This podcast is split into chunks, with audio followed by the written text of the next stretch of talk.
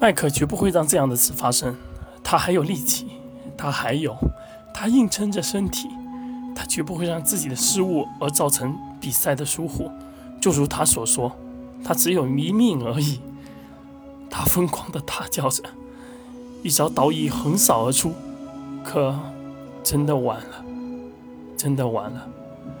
刀意的速度根本赶不上梁佩妮的速度，划过他的身边而去。不，不，不！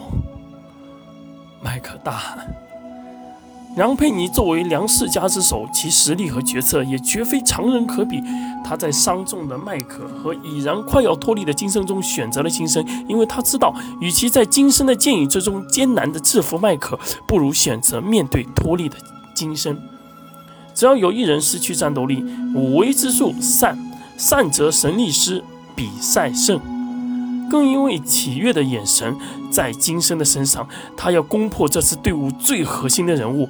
梁世家要打败的不仅仅是国学书院，而是国学书院的心，让这个书院再也站不起来。启月还是一动未动，只是他手握得更紧了。他是紧张了吗？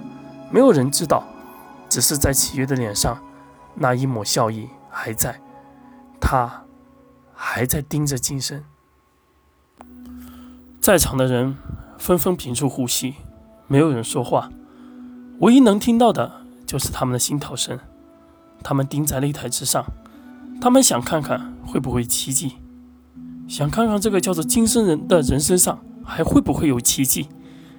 金生在枪势即将到来的那一刹，以气凝剑，形成一小一道小型的剑意墙，借由佩妮。佩妮攻来的那一枪与剑一墙冲击的刹那，以斜角的方向划开了攻击力的余力。防盗借由这股力量将自己反抬到空中，他的眼神已经完全睁不开了。他的心就是他的眼，他只有三息的时间。剑雨若断，三息时间，局势绝对会改变。佩妮是多么稳重的人，此时府地。以枪之力横冲地面，形成反冲之力，直冲空中的金身。转身，一道更为凌厉的枪意，霸道无比，竟在空中形成了一股气泡。我佩服你，可你已经是强弩之末。佩妮喝道。第二戏，金身握弓，一股极强的压迫之力浩然而出，这便是金身最强的一击。在他选择攻击还是继续流力释放剑雨，此时他已经做出了自己的选择。剑意浩然无比，剑未出已然威压阵阵。一息，只有这一息，箭射出，威力如同波形气压一样直冲而来。正当贝尼佩尼也准备全力拼向这一剑时，却在此时却发现剑的方向不对，剑的方向不是射向他，而是射向擂台上之前被金生权益重伤，此时已经苦口出征的五维之力的刀术师。可自己的枪法枪意已出，根本无法回转。若刀术师中此一剑，必然失去战斗力。此时自己的队伍五维一体术则败，梁世家必败。佩妮在半息时间内只能倒转气息，这是他唯一能做的决定。凭着自己伤重的飞风险，王转。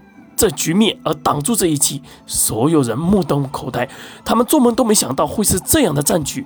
实力远在国学书院的梁世家本已重伤一人，此时只怕还要有人受伤。金生在空中不断下落，他在赌赌这个机会。他笑了，他尽力了。此时五为一体术若隐若现，就证明了他已然真的再无一丝多余的反抗力气了。金生。嘴里默默的说道：“结果还是要输了吗？”全力回转攻击的佩宁挡下金生这一剑后，轰的一声，整个擂台都在震动。显然，金生的那一剑已然是注入了他全部部的力气，连佩宁的枪都在抖动。